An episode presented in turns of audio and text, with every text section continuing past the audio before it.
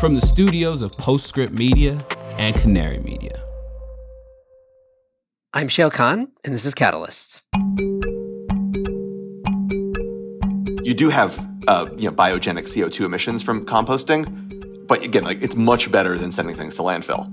But the best thing to do with food is actually just to keep it as food. To me, there's nothing better than a sneaky tagline from a stealthy startup. So here's what Matt Rogers' LinkedIn has said for the past two years about his new company. Whatever you heard about us, it's all garbage. I'll just leave it at that.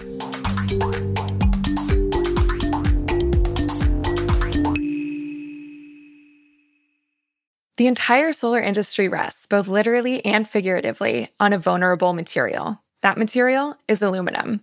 It is one of the most carbon intensive metals, with the bulk of its supply originating in China. But what if module frames made from domestic recycled steel replaced it? On May 30th, Latitude Media and Origami Solar will host a Frontier Forum that explores what would happen if the US solar industry shifted from aluminum to recycled steel. We'll explore the impact on supply chains, cost, technical performance, and carbon emissions. This is a must attend for anyone who cares about the domestic solar industry.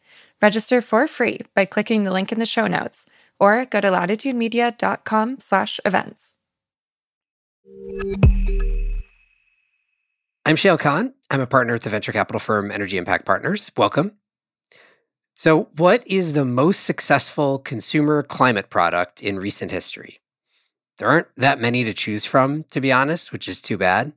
I would say it's roughly a tie at the moment between the Tesla Model 3 and the Nest thermostat, probably with the edge to the Nest thermostat, but both have objectively been big successes from a consumer adoption standpoint. But try to name 10 instead of two, and I bet you will struggle, or at least I do. Which makes it all the more interesting when the founder of one of those two, Nest in this case, takes on a new category in consumer climate tech. Matt Rogers was the co founder of Nest and is just now out of stealth on his new venture, which is called Mill, along with his co founder, Harry Tannenbaum, who also came from Nest. Like Nest, Mill is tackling a generally unloved category, in this case, food waste, and building a delightful consumer experience around it. But that's probably where the comparisons should end because food waste is its own fascinating, complicated, surprisingly big problem from a climate perspective. Full disclosure, we at EIP are investors in Mill, and I am soon to be a customer. But anyway, I wanted to talk to Matt about Mill, but more importantly, about the rotting methane producing problem in all of our homes that he is attacking. Here's Matt. Matt, welcome to Catalyst. Oh, it's great to be here. Very excited to have you and to talk about food waste. Um, so let's start with why is food waste a problem? How much of it do we produce and why is it a bad thing? Well, at, at the top level, we throw out about a third of the food we grow. Just from like a moral and ethical perspective, it's atrocious. And just think about the amount of wasted calories and the mouths we could feed it with that. But also, it's one of the biggest climate problems in that food waste is like 10% of emissions. So like if you ranked it by country, it'd be like China, United States, food waste, India. That's that's that's pretty crazy. And like where in the process of from the farm to after we eat do we throw all that food out? Are you saying we throw out half the food in our homes and our restaurants and all that kind of stuff? Or is it just like all along this value chain there's waste? Yeah, so there's waste all along the value chain. But actually, but if you look at kind of where the food we throw out comes from, about half of that comes from our houses, from our kitchen tables. Uh, and then there's kind of an even spread of restaurants, food service, the farms themselves. But actually, you know, farms, grocery stores are actually in the business of not wasting food. That's kind of that's their bottom line. So really, the bulk of food waste is us, which is you know again astonishing. And if you, if you think about those split second decisions when you're sitting in your kitchen prepping dinner for your family, you know it's a lot of work to have to think about separating out your food waste, or do you have a compost bin on your countertop? The easiest thing to do is throw it away, and that's why we have the problem. And so it's obviously a problem from the perspective of productivity. It's a problem from the perspective of we're going to bring a bunch of stuff to a landfill, probably. Let's talk about why it is an emissions problem. I mean, you said how big an emissions problem it is, but I don't think everybody understands why food waste creates so much greenhouse gas emissions. Yeah, this is actually it's it, it's a little counterintuitive. You think, oh, I, I threw it away. This food's going to go to a landfill and it's going to degrade. And you know, that's going to be great, right? But actually, it turns out that's that's bad degradation. That's anaerobic digestion. So when the food waste goes to the landfill, there's no oxygen in the landfill because it's sealed. Things are all piled on top. So that releases methane. And some percentage of that methane gets captured at some landfills and turns into renewable natural gas, but most does not and leaks into the atmosphere. And methane is like 80 times worse than CO2 over a 20 year period. So, like in this area of high urgency around climate change, this is where we actually need to cut methane emissions first. One thing that I've learned in learning about mill that is just an area I had never spent time understanding better is like what happens to end of use food today. When I throw a banana peel in the trash at home, what happens from there typically?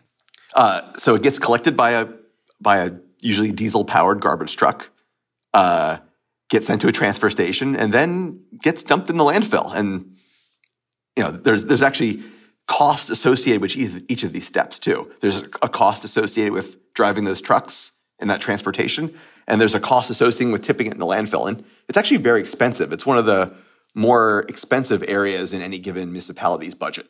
Uh, and but today it's the best solution that we have at scale. And you know, part of coming at this problem with fresh eyes is there could be a new solution, a little bit more tech enabled solution that's better for people at home, that's also better for municipalities at scale. And then you mentioned what happens sometimes in landfills, right? Some landfills capture the methane that's being produced there and turn it into something. They turn it into power in some cases, in other cases, into biogas or renewable natural gas, things like that. Um, aside from that, though, where are we in terms of the world of landfills? Let's just focus on on the US. Like, do we have abundant landfill capacity that we can keep filling up? Are we running out of space? What does that look like? Yeah, landfill real estate is actually really hard to permit. So, an area of kind of national concern is as we start to fill up these landfills, what do you do? And I think about like in the New York City metropolitan area is a good example. Uh, when the Staten Island landfill got filled and closed and t- turned into a park, actually, which is pretty cool, they're now trucking waste like 100 miles away. And think about like in the Seattle area. I think Seattle is putting their trash on trains all the way down to Oregon which is just crazy. So like, yeah, landfill real estate's a big deal. It's also really hard to create new ones. No one wants a landfill in their backyard. It's a huge environmental justice concern. And generally landfills are placed in communities where frankly like people are most impacted. And uh, we liked, you know, as as Mill looks to the future, how can we send fewer and fewer things to landfill? And may, maybe eventually can we send nothing to landfill? So landfill particularly bad because food waste goes to landfill, turns into methane.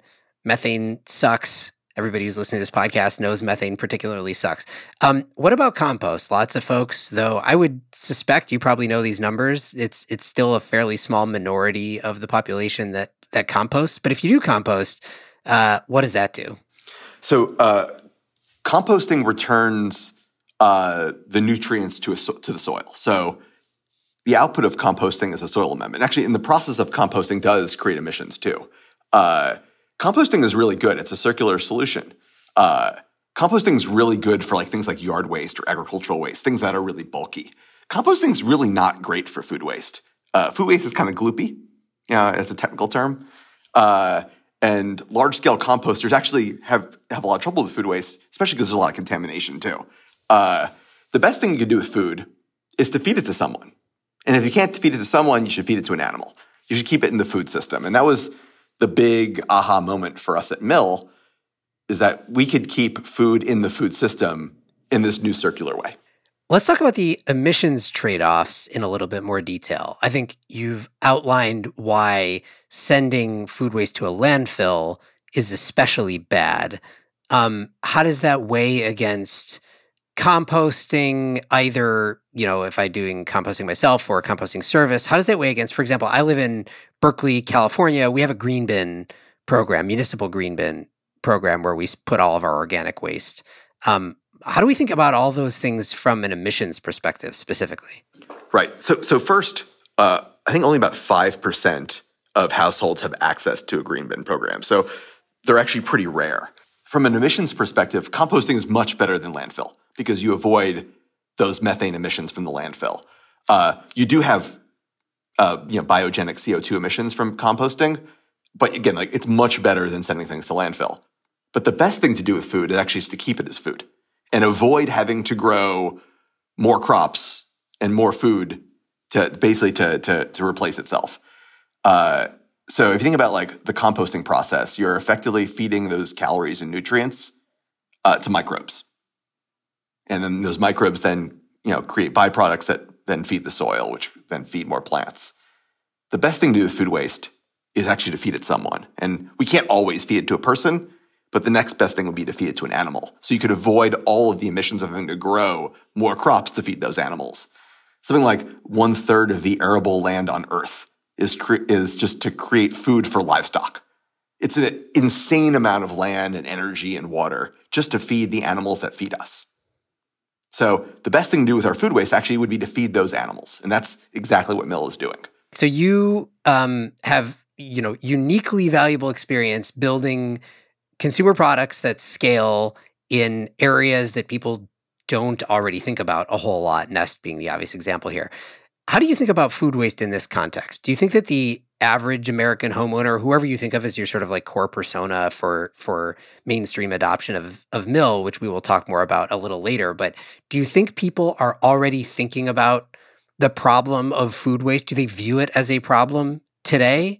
Or do you need to introduce something that gets them to see that it's a problem? Um, actually, this is actually the quintessential problem that it'd be great to have kind of a crack team of consumer people working on. Only about a quarter of US adults think food waste has a big impact on climate change. People are really not even aware of the problem. Again, like average American thinks when you throw the banana peel in the trash can that it's just it's going to go away and it's going to degrade and that's biodegrade, right? It's going to biodegrade. It's really no big deal. But it turns out it's it has a huge impact. Uh, and even people who are very climate concerned, you know, people are trying to reduce their food waste, but people still think that when you throw the food in the trash, everything is fine. So, in part of us, us at Mill coming at this problem is there's a major portion of consumer awareness that we have to do. And much like we did when we started Nest, you know, people didn't realize how important their home's heating and cooling was towards their energy, you know, their energy footprint, their climate impacts, et cetera. And uh, the way we approach it at Nest is if we make it really easy, if we make it the easiest thing, you could get people on this right path. And we're looking at this the same way. So today, the easiest thing to do in your kitchen is to throw things in the trash or down the sink. And there just isn't an easier, better way. So what Mill is building is the easiest, most practical way of getting your food back to the farm to keep it in the food system. Is the premise that with consumer awareness here, people that climate would be a significant motivator? I'm always curious about this. Like, do we think people will act based on concern for people at scale? Obviously, there's some people who will, but you know, mainstream adoption. Will they act based on, let's just say, you know, you could snap your fingers and that consumer awareness went from 25% to 100%. Everybody knew that food waste was a big was a big climate problem, not just a landfill capacity sort of general environmental problem. Do you think that that would spark behavior change? Or is climate not enough of a behavior motivator? I mean, at the, day, at the end of the day, people are, are busy. And I have two little kids at home. We have a super busy household. And if there's not an easy thing to do, we're going to throw the food in the garbage. Especially like when the kids drop like the pizza on the floor and there's, you know, like, you know what I'm talking about. Like, the, like the, there's the, there's the food you can't eat. And the easiest thing to do today is to throw it away. And today there just isn't a better way to do it and a way that's frictionless and that's just incredibly practical. And that's why Mill built this new solution. It, it just today there just isn't an easier way. And when I think about achieving kind of mainstream and being everywhere, uh, the way you do that is you make a new daily ritual. You make a new habit, and you make that habit just so frictionless. That's what we did at Apple with the iPhone. Uh, it's what we did at Nest. Just the it's the easiest product to use, and you just turn the dial and you look for the leaf and you save energy. And with Mill, uh, with our with our new solution, it is it's easier than throwing things in the garbage. So that's a that's a good teaser to Mill, which we are going to talk about in a minute. But first, I mean, I do think we should talk about because the The premise here is food waste is a big climate problem.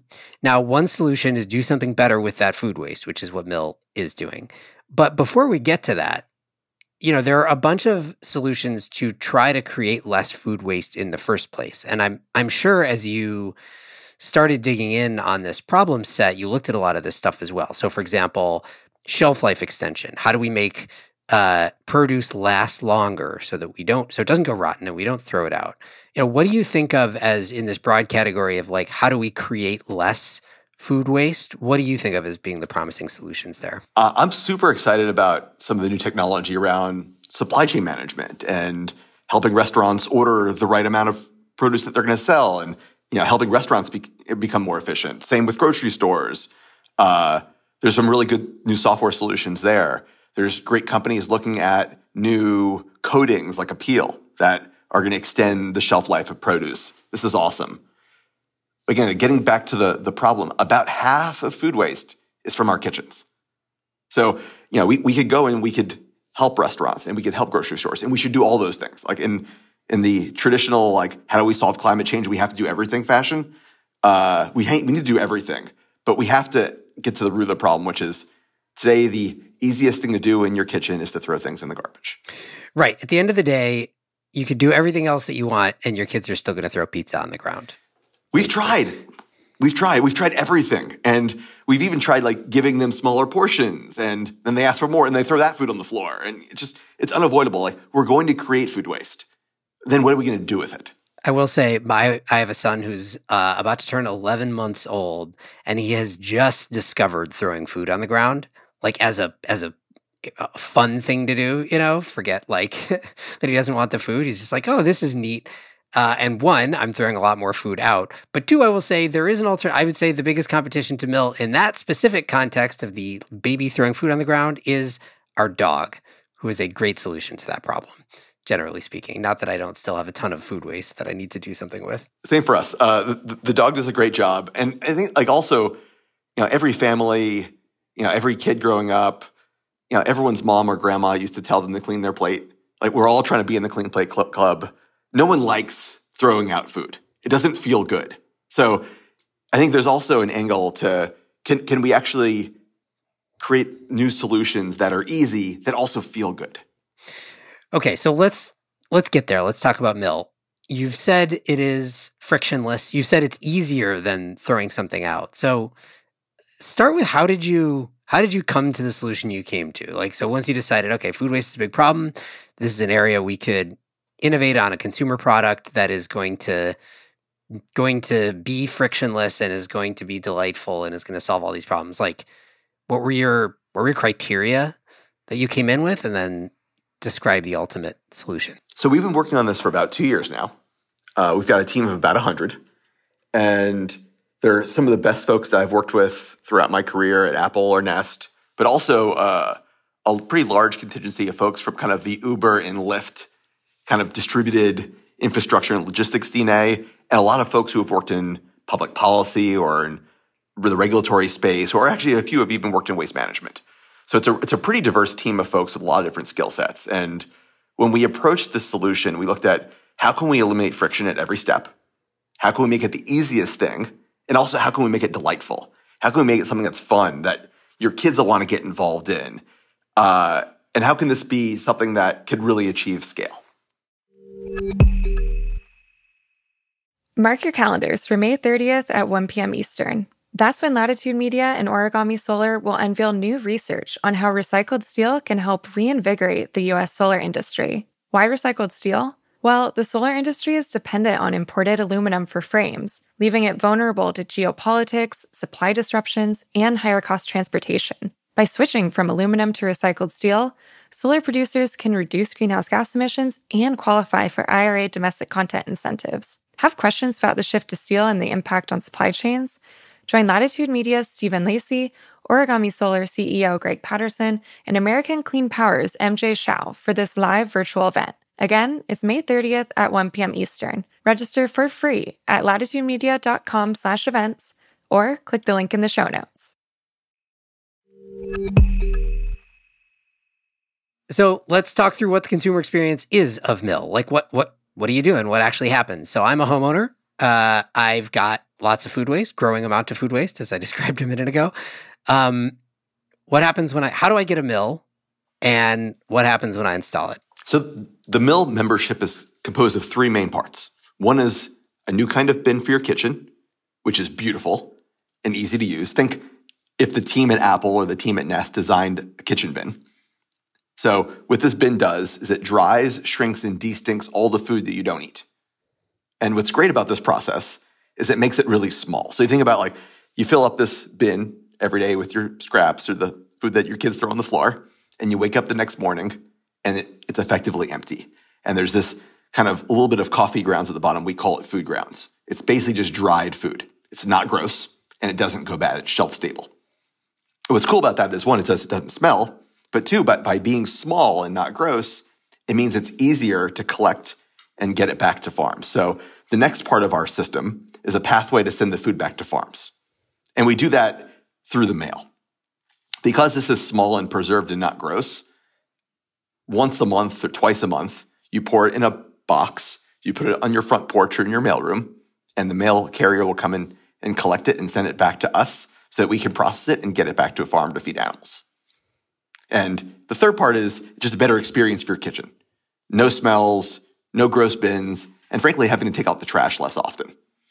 Yeah, that last one actually, I mean, speaking for myself again, that last one is meaningful for me. Like I taking out the trash is annoying and we have to do it more frequently because we're producing more crap because of this baby. Uh, and just not having to take that out as often would be would be very helpful. So, but let's finish the loop. So you so the food grounds get sent via the mail back to mill. What do you do with it? Do, you, do is it immediately uh, food grade for for um, animals for livestock, or do you have to do something to upcycle it to turn it from the like, you know, little bits of petrified food from my house into something that a that a chicken can eat, for example? It's actually pretty close. So the bin in your kitchen does a lot of the early processing, and this is again part of our innovation is really taking distributed infrastructure to its next point, where we're building infrastructure in everyone's kitchen as opposed to having to centralize it. So the bin in your kitchen not just makes a better experience for your kitchen and not smelly, but also dehydrates it, makes it small, does a first level pasteurization. We then collect it and we filter it. We take out any metals or plastic that people may have put in by accident, and we actually will send them feedback via our, our app on, hey, like we saw we had some contaminants from your batch. Uh, we filter it, we capture all of the kind of the most nutritious bits, which are, which are the small particles, and uh, we then pasteurize it one more time. We fill it in sacks and we send it to farms to feed chickens. Does it matter what kind of food? I mean, obviously we're talking about organic waste, but um, it, you know, what is the easiest to process? What's the hardest to process? Like, do if I'm a household that eats a ton of pizza, is that going to make my food waste different from another household that eats healthier than mine? Like, you know, or is all organic food waste pretty similar in this context? So you could put all food in the bin, everything, including meat and dairy, chicken bones and fish bones, avocado pits, you know, things that are really hard to break down uh, because we're going to grind it up and dry it out. Uh, from like a processing perspective, uh, we're going to mix it all together. So if you're a household that only eats pizza, we're going to blend your pizza with everybody else's food to make a more uniform blend to feed the chickens. So we're kind of building kind of an average American diet blend to feed chickens, which actually ends up being quite nutritious. You mentioned before that a big part of what you think you need to do is is consumer adoption or sorry, consumer awareness building. Um, talk about how you you're going to want to bring this to market and what it's going to take to get consumers to adopt. Is it is it the is the first step consumer awareness of food waste as a problem, or do you think intuitively consumers will appreciate, even if not the climate impact, they'll appreciate the taking the bin out less frequently and the beautiful consumer product and all the other things you described? That's exactly right. So actually, it's it's multi part. One is better kitchen, so less stinky food waste, no smells, no drippy bags, no fruit flies no rats. That's that's one part. Then there's the kind of the convenience of having to take out the trash, you know, once or twice a month as opposed to every day. That's a, that's a big part. And the third is like the emotional part of feeling good that your food waste is going to a higher and better use now. And you know, we don't we don't want people to throw out food because they're going to feed the chickens. The better thing to do would not to be to throw the food out. But for the food that we can't or don't eat, you could feel better that it's going to a really good use in feeding animals to stay in the food system. So the way we go to market is, is actually multi multi pronged. One is direct to consumer. People go to mill.com, they sign up for a membership, they get the bin, they get the send back experience, uh, they get a better kitchen.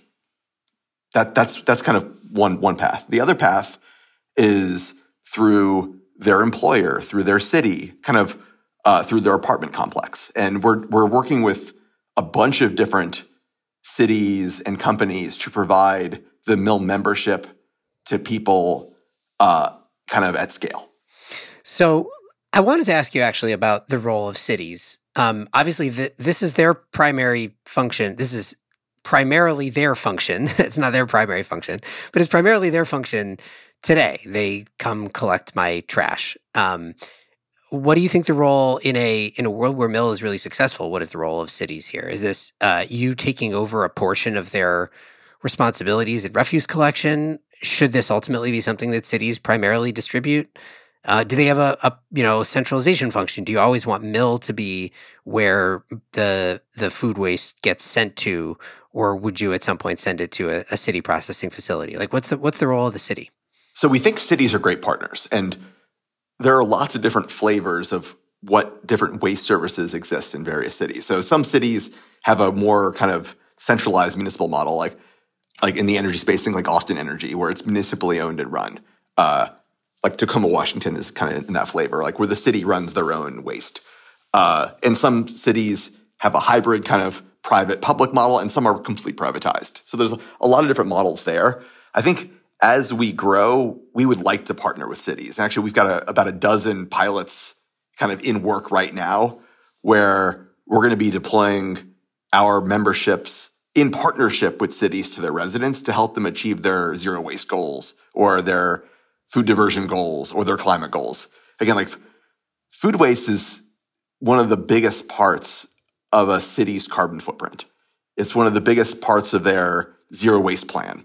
And even in a city that's doing everything right today, like you know C- Seattle Tacoma area as an example, they have a green bin program, which people still don't use because in your kitchen, the easiest thing to do is throw it in the trash.